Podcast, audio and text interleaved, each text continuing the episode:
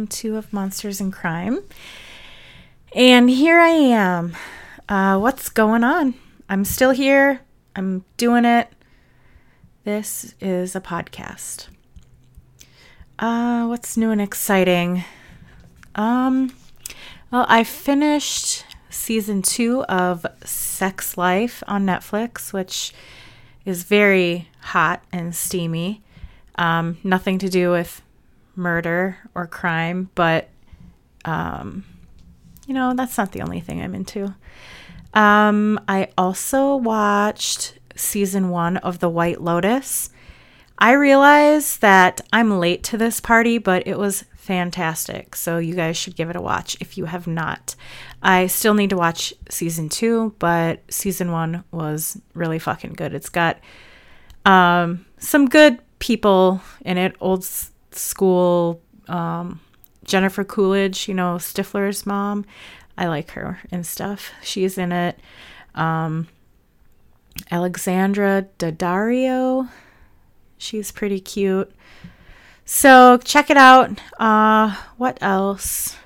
Hmm, not a whole lot. Um, so, summer is quickly approaching, which I always get excited for because it means that I get to slow down a little. But then I quickly realize that there's no fucking slowing down ever. It's just a different kind of busy. So, I guess that's nice to switch it up a little bit, get outside. Um, but I've got some very fun and exciting things in the works for summer, though, and I cannot wait. Uh, probably includes some ducks, some trucks, stuff like that. It's going to be a good time. Uh, so tonight, it's not actually a murder. Um, this story comes from the Pacific Northwest, which is just, man, like just ripe with stories. So I don't even know if I've covered a Pacific Northwest story yet, but I will. Um, like Ted Bundy. Um, I don't know, there's some other ones that I can't think of right now because my brain is impaired. But, um, anyways, this one tonight is none other than D.B. Cooper. So let's get right into it. Um, on an afternoon on a day before Thanksgiving in 1971, a guy calling himself Dan Cooper boarded a Northwest Airline Flight 305 in Portland, uh, bound for Seattle.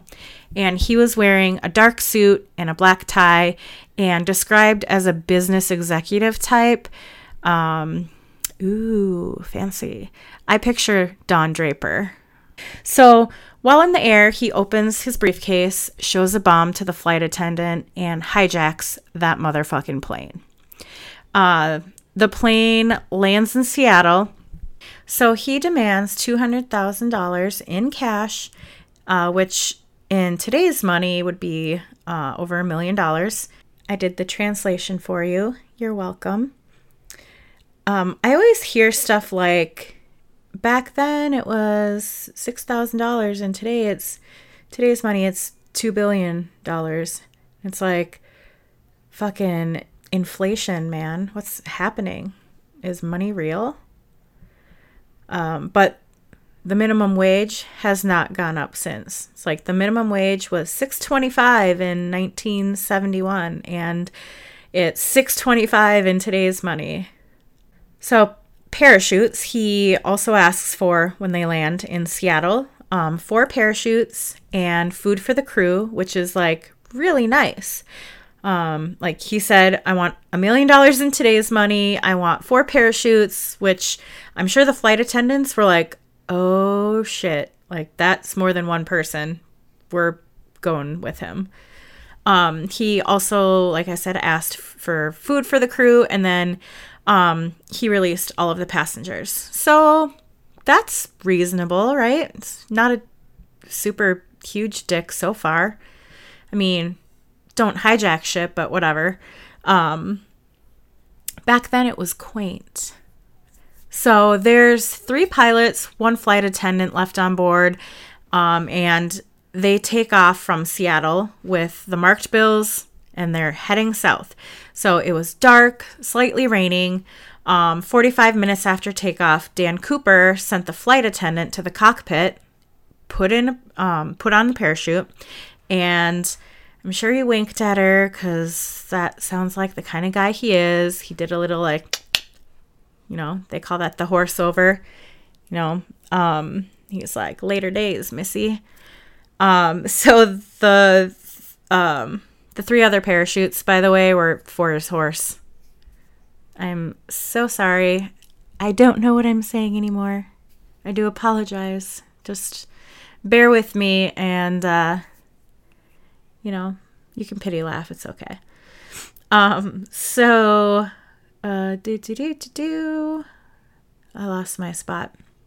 That's what happens. Um so he uh ties the bag um, ties a bag full of $20 bills to himself and then he lowers the rear stairs of the plane and somewhere near portland he fucking pieced the fuck out. Um, so they have to land the plane with the stairs out but they land and everyone's okay. And then they find two remaining parachutes and a black tie in the seat that he was sitting in. So he took one of the parachutes with him. He you know, put one on himself and took one with him. What does that mean? Who knows? Um, local police and FBI are immediately questioning suspects. An Oregon man named D.B. Cooper existed, and he had a minor police record, and he was one of the first people of interest on this case. So they contacted him just, you know, in the off chance that the hijacker used his real name, like a fucking idiot, is what they meant to say. He's um, quickly ruled out as a suspect, though. But a local reporter is immediately like, hey, I have a deadline to meet, so I'm going to say that that's his name. So um, this dude's name becomes DB Cooper. And the original dude, Dan, was like, hey, my name's Dan, but thanks, dude. Thanks for the fucking cover. So DB Cooper becomes the name of the legend that you all know and tolerate. The military is called in, and 1,000 troops search the suspected jump zone. And they do like all of these bananas testing that would probably be really high tech for the 70s, but I think we would laugh at it if we saw it today. Um, I don't know, like fucking crates of bananas going out of the airplane and a fucking guy in a gorilla suit pretending to eat bananas or some shit. They fly over the ocean and they parachute down to see what trajectory trajectory? That's a tough one. Trajectory um, that he would have had and all this shit. So it was a boeing 727 and they did all this crap like that and so they ended up concluding um, like what time he jumped and all this bullshit, but they didn't really find anything. So that was cool. That worked out great for them. Um, I need to take a little, little sip of water, a little water break. Oh. I've been having a like super dry throat today. So just had to lube myself up a little. Um, where was I? Um, so it was a Boeing. They oh yeah, they didn't find anything. Um, but uh, FBI agents recovered 66 unidentified latent prints on the plane, and that came to nothing. Um, and authorities interviewed eyewitnesses in Portland, Seattle, and Reno, and all of the flight crew who were uh, personally interactive with Cooper and then some sketches were drawn. And ultimately, the search operation is arguably uh, the most extensive and intensive in US history, and it's uncovered no significant material evidence related to the hijacking at all. Um, but back to the sketch, I was gonna say his eyes, if you look at it, the sketch, um, Sometimes I wish this was a video podcast, then I could show all this shit that I'm talking about. But you can Google it. That's what Google's for. Um, but his the sketch, like his eyes, they look a bit like like when a flounder's eyes like go over to the side and they just look like they're like drifting a little bit.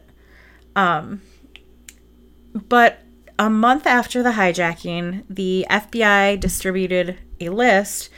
Um, so what they did is they gave all the serial numbers on the money for everyone to, you know, keep their sharp eye on, because you know how much everybody just fucking loves staring at money. Um, so they distribute these lists of serial numbers. They give the money um, or the serial numbers to the financial institutions, casinos, racetracks, and other fun places that people have a shit ton of money like to hang out at. Um, and the FBI investigates over the years, but they don't catch a break until nine years later in 1980.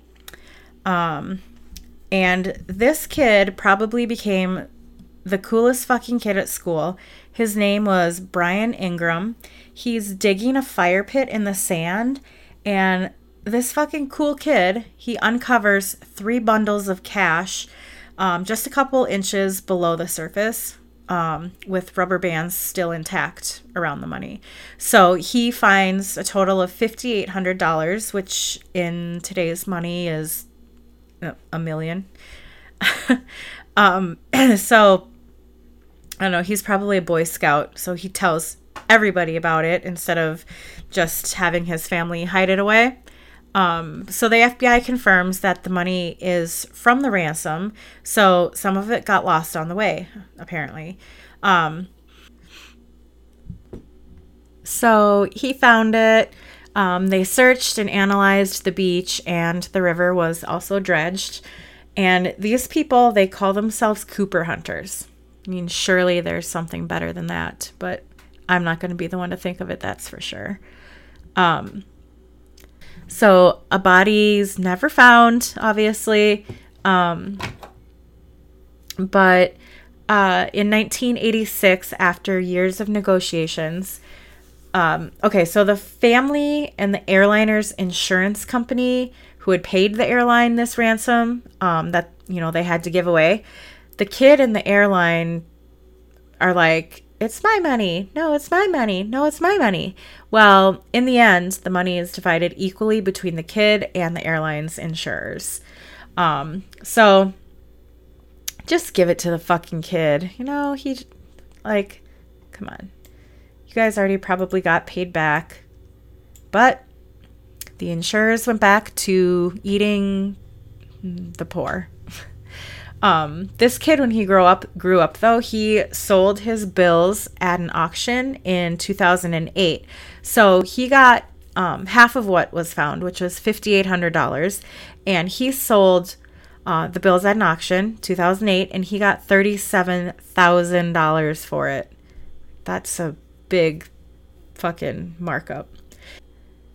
But to date, none of the 9,710 remaining bills have turned up anywhere in the world, which is kind of creepy and weird, right?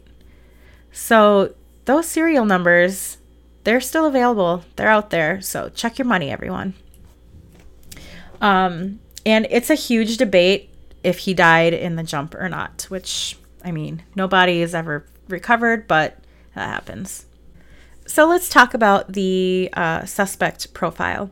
So um, they drew the fucking picture of the flounder, and then over a 45 year span of an active investigation, every now and then um, the Cooper hunters sometimes would be like, What about this?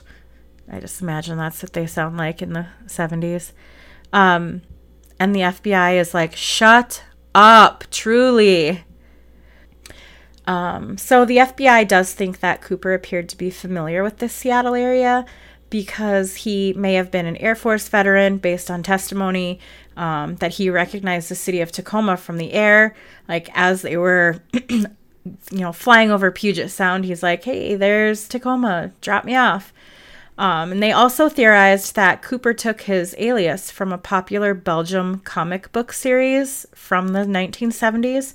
Uh, it featured a fictional hero named Dan Cooper.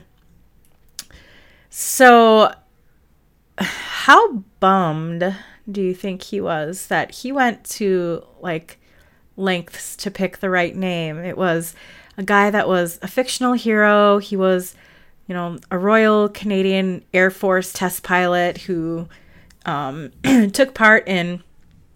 I'm sorry, my throat is really fucked up today. Um, but bear with me. We're almost through this. Just five more pages. Um, he was a Royal Canadian Air Force test pilot who took part in numerous heroic adventures, including parachuting, and his name was Dan Cooper. And the guy's like, My name's Dan Cooper. And they're like, Nope, it's DB Cooper because some fucking newspaper guy was lazy and didn't fact check his shit. Um, like, what a bummer. It's probably why he never spent that money. Um, in addition to planning his escape perfectly, he also took back his ransom note and he wore dark glasses. So that shows me that he kind of knew how to evade a little bit. So they didn't have like the handwriting sample and all that bullshit. So between 1971 and 2006, the FBI processed over 1,000 quote unquote serious suspects, including publicity seekers and deathbed confessors. Um, but there was nothing more than circumstantial evidence that could be found to implicate any of them. Um, so, one suspect that people thought was John List, who, um, if you're familiar with true crime, he was the family annihilator dude from way back when, like um, the creepy bust on America's Most Wanted. He saw it himself, and then he's like, "Oh, that's me. I killed my whole family way back when." And then he it out. But he killed his family laid them out in a ba- in the ballroom. Just sick shit.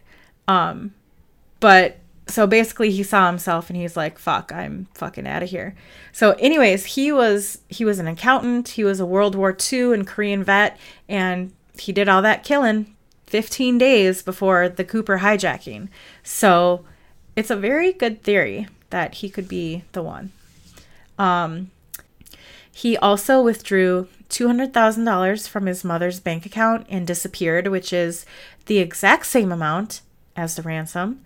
Um, so he came to the attention of the task force because of the timing of his disappearance, and then there were multiple matches to the hijacker's description. Um, and after his capture in 1989, List admitted to murdering his family, but he said he didn't do the hijacking. And because we fucking trust mass psychotic fucking murderers, everyone's like, oh, okay, you didn't? Okay, we appreciate it, sir. So there's no evidence that implicates him, and they don't consider him a suspect. And now he's dead. Yay. Um, and the most popular theory person suspect is this guy named Robert Wesley Rackstraw. Um, so this fucking winner is a retired pilot, an ex-con who served on an army helicopter crew um, and other units during Vietnam. And in February of 1978, he was arrested in Iran and deported to the US to face explosive possession and check kiting, which, if you don't know, that's basically just writing bad checks. It's a term they used in the olden days. Um, so he attempts to fake his own death by radioing a false Mayday call, and he tells controllers that he was um, bailing out of a rented pla- plane over the Monterey Bay. And so police arrest him um, on other shit as well. So essentially, there's no direct evidence, but he knew how to work a parachute and he knew a lot about planes and how to jump out of them and a bunch of illegal shit. So, guilty, lock him up, throw away the key. Um, in 2016, Rackstraw reemerges as a suspect um, in a History Channel program, and um, they all think it's him. it's not. Or it might be. I don't know. I can't say. But there were 15 hijackings similar to Cooper's um, in 1972, but they were all unsuccessful. Ha!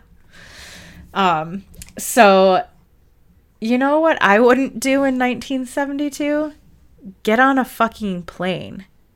You know that thing where it's like, oh, it's more safe to fly in a plane, or, you know, it's more likely that you'll die in a car accident than on a plane.